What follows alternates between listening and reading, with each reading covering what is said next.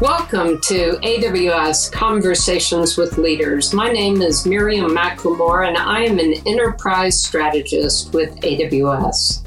I have the great privilege and opportunity today to interview Christa Koenen. Christa, could you introduce yourself and tell us a little bit about your role? Thank you very much. I'm very happy to be here today to speak to you. My name is Christa Koenen. I'm here in Frankfurt, Germany. I am the CIO or Group CIO of Deutsche Bahn, so the German Railways. And at the same time, I'm the CEO of DB Systel, the German Railways IT partner, digitization partner. I've been with German Railways for now, I think 15 and a half years, but in many, many different roles and in other industries and roles before that. And I definitely have not always been in IT, but slowly developed in the direction to then take the role I have today. My background is actually economics and business, and next to consulting and doing strategy work inside DB, and then being a CFO for a couple of years. So I've done lots of different things that I think in the end have prepared me for the change, the transformation and leadership role that I have today. Christa, thank you so much, and what a fascinating background that you have. Could you tell us a little bit about how Deutsche Bahn is structured? Basically, Deutsche Bahn is one of the larger German companies with around 320,000 employees today. Our main business is in Germany, running different railway companies and also running the infrastructure for the railway in Germany. I think we have approximately 220,000 over 320,000 employees here in Germany, and we run passenger trains, both long distance and short distance. We run cargo trains. We have around 6,000 train stations here in Germany that we take care of, and approximately 34,000 kilometers of tracks that are also what we take care of in general. As if you look at outside of Germany, the DB Schenker is part of the DB group, and DB Arriva is also part of the DB group. So we do run buses and trains outside of Germany as well. And DB Schenker is a large logistic company that is active worldwide. Wow, what an amazing scope. And you mentioned that you were reimagining how DB could operate. Can you talk a little bit about, I know you've gone through a major transformation in a pretty short period of time. Can you talk about that transformation? I would love to. So when I started at DB Systel, we were looking at what kind of an IT operation does DB need to reach its goals? How do we as an IT company inside DB have to position ourselves to actually help DB reach its goals in the amount of trains and passengers we transport every day, and so on and so on. And soon noticed that our traditional IT service provider role just wasn't enough anymore. So we started transformation towards being a digital integrator and enabler, but also a digital innovator next to still being an IT service provider. And that took us on a journey that both transformed us in the way we operate and the way we work, but also in what technologies and how we employ technologies. So it's really been an overall transformation, not only on the technological side, but also, and very importantly, on the side of how we work and how our culture is developing and what our culture looks like today. Now, that's a significant change. Was there any pushback or hesitation from other leaders as you propose this transformation? Interestingly, at the time, contrary to today, IT wasn't really in the focus of a company like DB. So everybody, if you really discussed it with them, knew that IT was really important, and that at the end of the day, you need IT to run trains, you need IT to do just about everything nowadays. But it still wasn't in the focus. So I had many, along with my colleagues, many discussions inside DB about what we were actually trying to achieve, what we were going through. And of course, I got the board of DB on board for our technological transformation, migrating to the cloud and such. But I think it took probably 2 or 3 years for everybody to realize what it really meant, what we were doing, what transforming a very hierarchical organization, so a very classical organization, to a self-organization based on teams that were empowered to make decisions, to form a network, to be self-organized. What that really meant took much, much longer for everybody to realize. And now I would say people are so interested that we're asked to give talks about it inside DB, that we have quite a few people moving from other parts of DB into DB Systel, and there's a much larger exchange. So it was a process. Yeah, so you must have had to make changes in your management structure to accomplish this. Can you share a little bit about that? Oh, yeah. I'll try to keep it short because the changes we made at the end of the day were enormous. Of course, at the beginning, we looked at who is actually on board with such a significant change.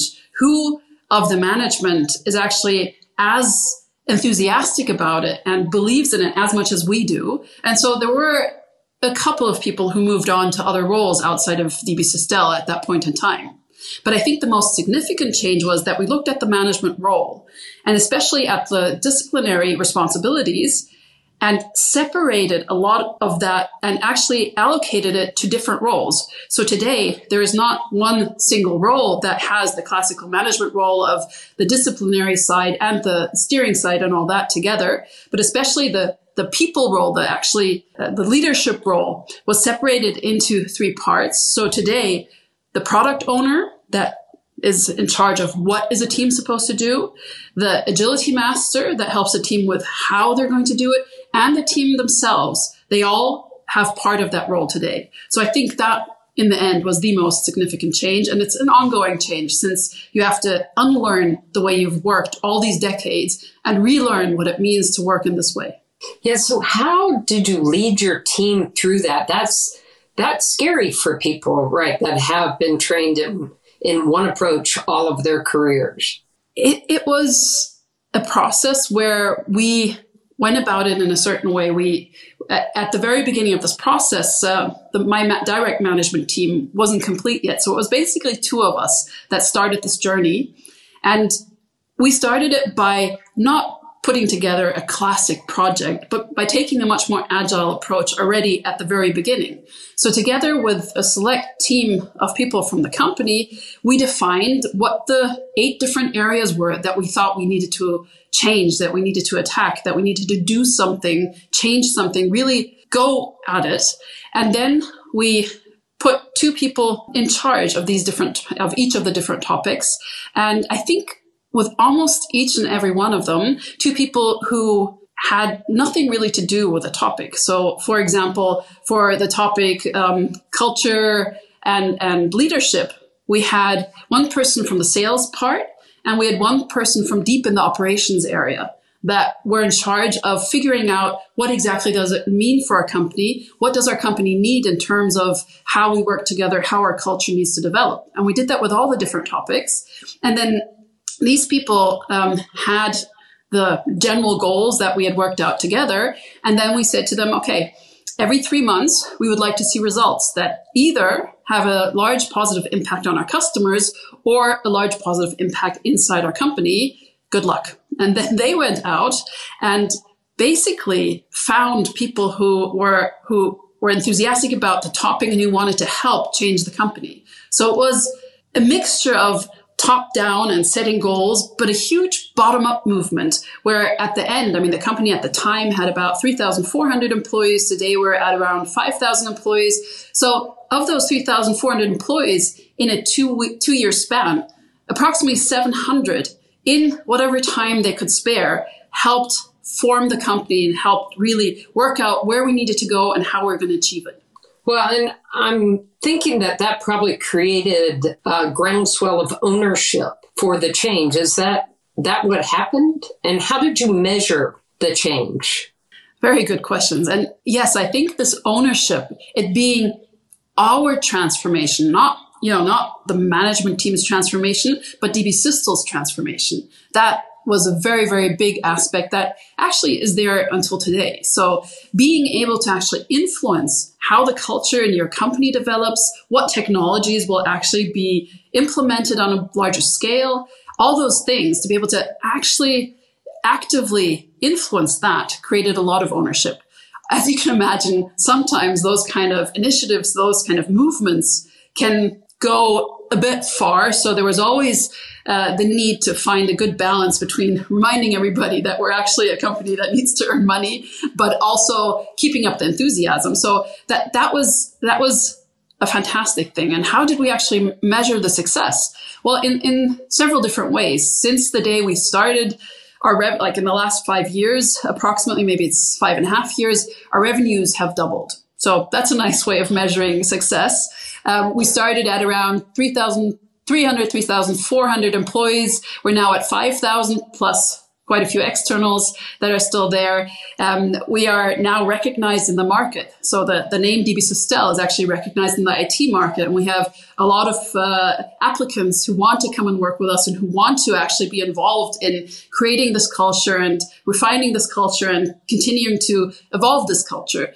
And most importantly, our customers inside DB, their feedback is what really shows us how far we've come and how much has changed. And their feedback, of course, naturally, we still have areas where we need to improve, and that's what we strive for all the time. But nevertheless, we've gotten a lot of positive feedback for the changes that we have started and for also how radically we're changing things, because we realized early on that it just couldn't continue the way we were going. Wow, it's just an impressive story. You know, one of the things that I hear from customers when I speak to them is reskilling. You've talked about the number of employees you have and even a larger number now. How did you reskill, and do you continue to make sure that your team has the skills that they need? Reskilling is a very, very core part of our entire transformation, both on the cultural and the way we work side of things, and also on the technological side of things. So on the sort of cultural and how we're changing our work environment from hierarchical to self-organization, we have a program that actually reskills especially the product owners and the agility masters, since those, I know in the traditional software development sense, we had some, but not in the sense that we have implemented it. So there is an entire reskilling program there that they can take part in and learn what it actually means to be working in those roles. We also have a program where coaches help the teams understand and learn what it means to work inside a self-organized team and what kind of roles the teams need and how the teams, like what kind of agile tools they can use to actually make their work more effective. On the other hand, we have the technological change that was started through the migration into the cloud that we're finishing this year is enormous. As you obviously know, it is both the actual running down our data center, but it goes through every part of our organization. We do a lot of software development as well. So we reskilled everybody who was actually working with the cloud providers, but we also reskilled all the software developers. And to do that, we put together a list of all our employees and looked at it very closely, had a discussion with every single one of them to see what is it they do today, what their skills are today, and where they want to be in X months when maybe their current role becomes obsolete, and how we can help them to reskill to actually get to that point. So that program is ongoing. Obviously, it's an always ongoing program, but it means that we reskilled several thousand people in the last couple of years. Wow.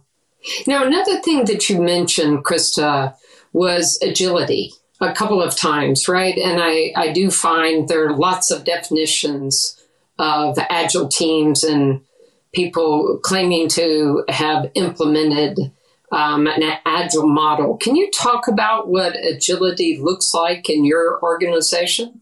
We actually define our way of working as self-organization using agile methods and agile tools.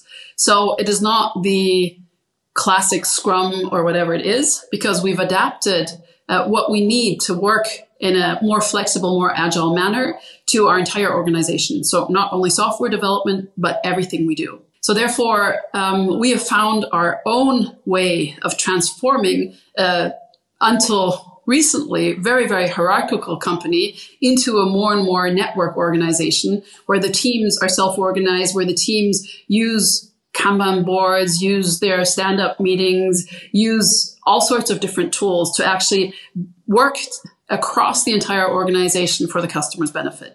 Well, and obviously one of the outcomes, and you mentioned at the very beginning, was innovation and driving innovation into the organization and for the company. Can you speak a little bit about how your teams innovate? Absolutely. It was interesting because when we started this transformation, the company obviously very classically was divided up into different departments, and there were really strong silos that if they were going to work together, it always had to be escalated up and back down again. And it was quite an effort to actually bring people together with the different types of knowledge that were necessary to pursue different new subjects, to innovate and so on.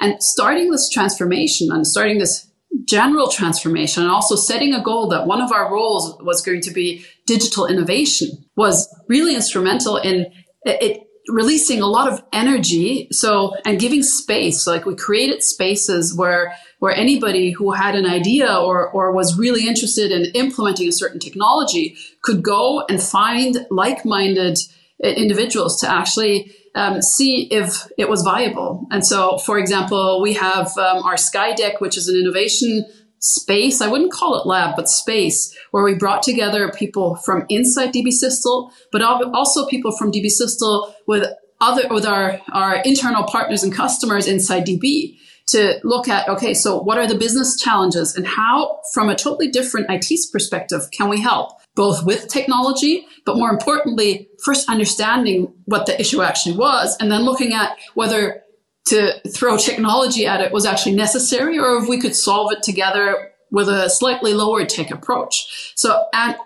for example. On the other hand, teams found each other around topics that our internal customers or our external customers really needed and started innovating by coming up with new solutions.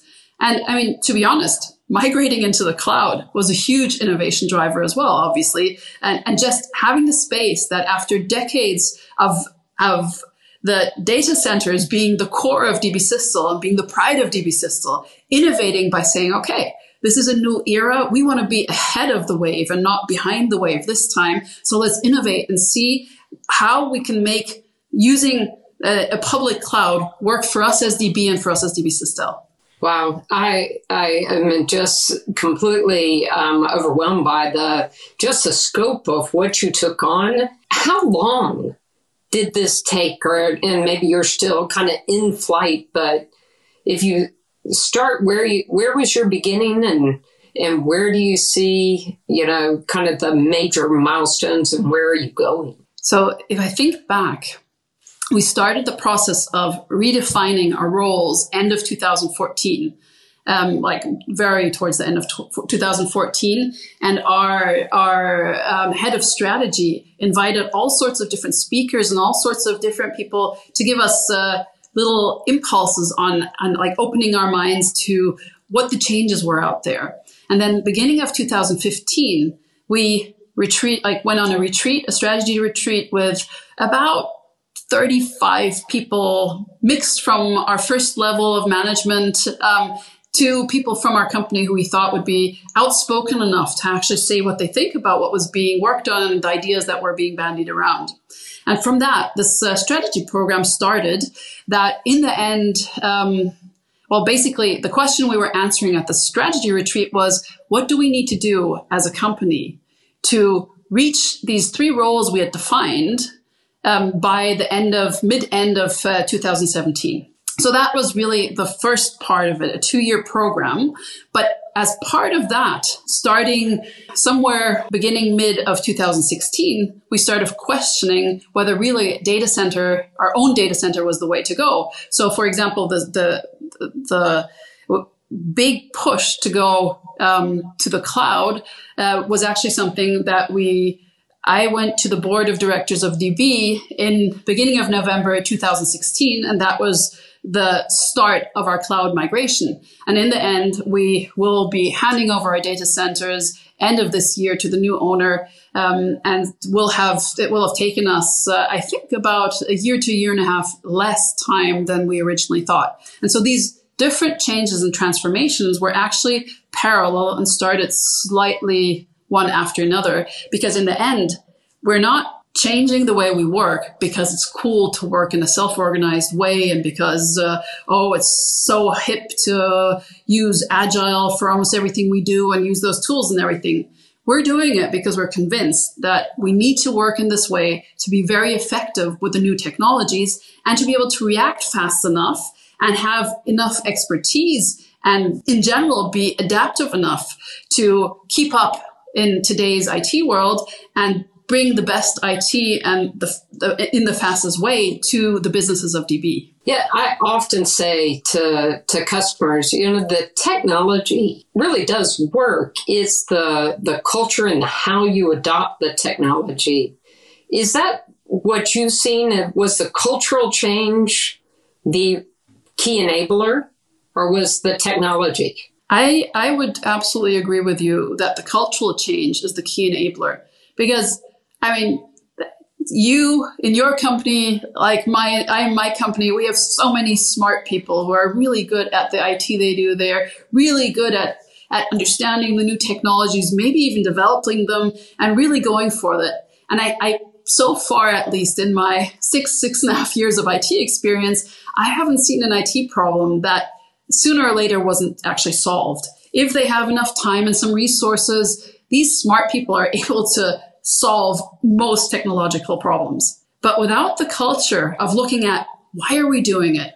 What are we going to do with it? How do we get the business side involved? And how do we convince them? And how do we show them? And how are we fast enough to actually solve their problems and make it worth their while? And how do we work together inside the technological area? How do we bring together the cross-functional teams that then work as one team and not work against each other for whatever reasons? That's really, I think, the key of making it work. Great. Christa, you have been envisioning this transformation and driving this transformation, but you lead a very large organization. What are some of the things that you do personally to demonstrate your commitment to this new innovative, agile adoption of new technology? I find, the team needs to see leadership commitment. What are some of the things you do? That's an excellent question, since that's a question that my colleagues and I ask ourselves all the time. What do we need to do? How do we need to communicate? How do we show that we really believe in this? And we've tried out or maybe evolved several different forms of communication. So at the very beginning, when it was only two of us, we did large strategy events that had anywhere between 250 and 1,000 people at a time to just explain why the need was there to change. Because, imagine this, a company that so far had always earned a nice amount of money, has always been very stable, was at least well known for its stability, if not necessarily reacting to the customers in the perfect way or whatever. So people were sitting here thinking, so why do we need to go in a completely different direction? So our job at the beginning, my colleague and I, was to explain to them, if we continue this way, there's a good chance that we'll just turn into the bad bank of IT inside DB. And all the interesting new things that are coming up in the market that we could see, not just on the horizon, that were basically right there, will go past us. So we communicated a lot about the need to change. And then as a next phase, we had big events where actually our communications team came up with strategy games to bring people in, to involve them, especially in the culture change. So it wasn't just role plays. It was all sorts of games that they would do at tables. And we would be right there switching from table to table, discussing it with them, playing the games with them and all that.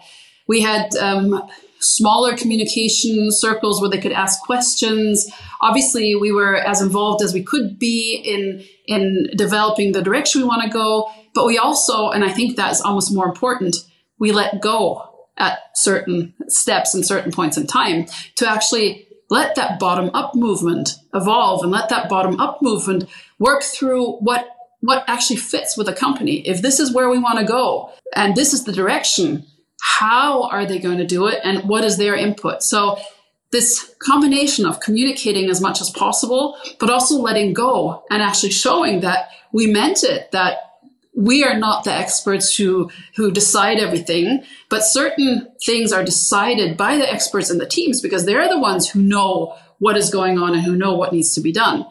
And it was quite the journey for us as a management team. Also, as it got larger, we're now 4 in the upper management to learn to change ourselves, to learn that, you know, we can't just expect everybody around us to adopt a different way of working. We ourselves need to change how we work, how we go about things, how open we are to discussions, and to also change when we intervene and when we coach.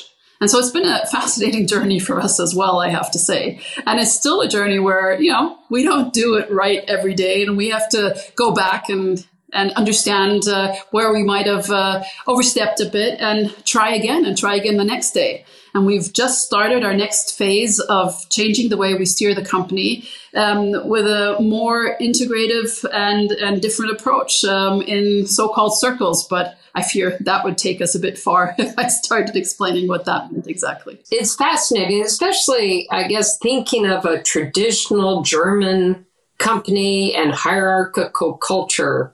Such an amazing pivot that you have done with the company and with your team. Obviously, we're living in some crazy times right now globally. Has this pivot that you had already made, do you feel like it made you more resilient? We're talking to a lot of companies about resiliency, right, in the face of change or troubling times.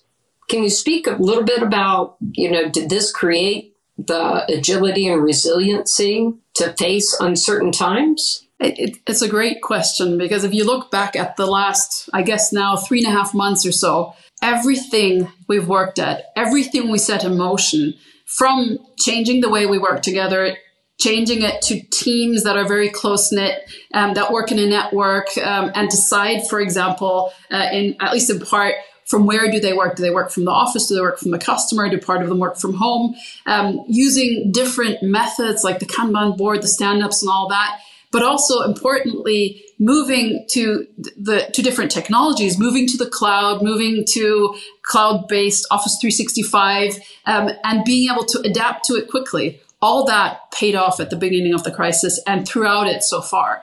We managed to send everybody into home office inside a day or two. Productivity has been amazing, at least as high as beforehand. And in parts, we actually had to ask if people actually stopped working in the evenings because they were sitting at home and so into it. But it has really paid off. We've been able to scale our VPN infrastructure inside just 2 or 3 weeks to be able to go from only maybe 12,000 DB employees that were able to work through VPN to now 60,000 concurrent users that can work through VPN using the technology, using all the new technology we had implemented, but also because the teams work together in such a different way, and so on and so on. There's so many examples. We were able to keep up the entire IT, keep it running, keep all the software development running, do large implementations from afar. It's been fantastic. I mean, basically, I think this is the era of IT. And in this crisis, we at least were able to show why we were doing all these things and what a large benefit DB has from how we're working and from what we've built up in the last couple of years. Now, just the scale of what you're doing, innovation in a remote and challenging time, are you doing or thinking about innovation differently? I have to say that probably it's worked a lot better than I had hoped. The teams are still doing workshops, are still, you know, banging things off of each other and all that. So thanks to the fact that the teams are so close-knit, they're able to continue pursuing innovative ideas and ways of working in addition. I do believe that in the future, we will be working more remotely than we had in the past. But I do think especially innovation will benefit in the future from a good mixture of teams and people working from home, but also coming into the office, working from there, and just looking at what point in time, what is the best way to work. But luckily, at least for the last couple of months, even that aspect has worked surprisingly well. Yeah, it's interesting. I think we're all trying to figure out at this point in time, what does that new mix look like of remote and together, and having the technology in place to enable that certainly will make it a smoother and a more open decision process, right? Absolutely. So, Christa, if you were stepping into this role today, what would you wish that someone had told you before you started this journey? And therefore, what advice could you give someone else beginning this journey? Fantastic question. I don't think it's quite possible to answer it only for this role. It's more like what came in handy from what I learned through all the other roles I'd had before, plus what was new about this role. And I think what was definitely helpful was like the advice that, be honest about things that work and things that don't work. Like a culture where if it doesn't work out, I mean, we're creating something new. So if it doesn't work out, we need to admit it to ourselves as a management team with the teams themselves, and say, okay, let's take 3 steps back and try a slightly different direction. And I think in the past, that kind of culture just didn't exist, that you could actually admit that the direction wasn't quite the right one and then adjust the course. So that would be one big thing where I'd say, anybody who has practiced that in the past will definitely have it easier in such a large change situation, for example. Then a second thing would be communicate. I know everybody says that, but especially in a time where there's so much uncertainty, we have to stand in front of all our guys and say, we don't know what the company's going to look like when we're done, but we promise you that there is a certain amount of job security. If you want to be part of the change, you have a job and you have a role. And you're welcome to come and work with us on this. But it will be a lot of change and a lot of insecurity because we don't know yet exactly what it's going to look like at the end. And we were extremely open about that, and both in one-on-ones with people who needed to discuss it, but also in larger groups talked about that a lot. The uncertainty that comes with such large change, especially if it's not clear-cut from the beginning, what exactly the company, the area, the teams, whatever it is, will look like when we're done. So those are 2, I think, extremely important aspects in this entire journey. Absolutely, and very important advice. Right, accepting failure. We at Amazon talk about the need to fail to actually reach farther and to innovate. And so I think you're 100% right, and communicating, especially in challenging times. So Christa, thank you so much for your time. What a fascinating journey that you have taken your company on and positioned it for the future. So I very much appreciate you taking the time to speak with us today. My pleasure. Thank you very much for a great conversation.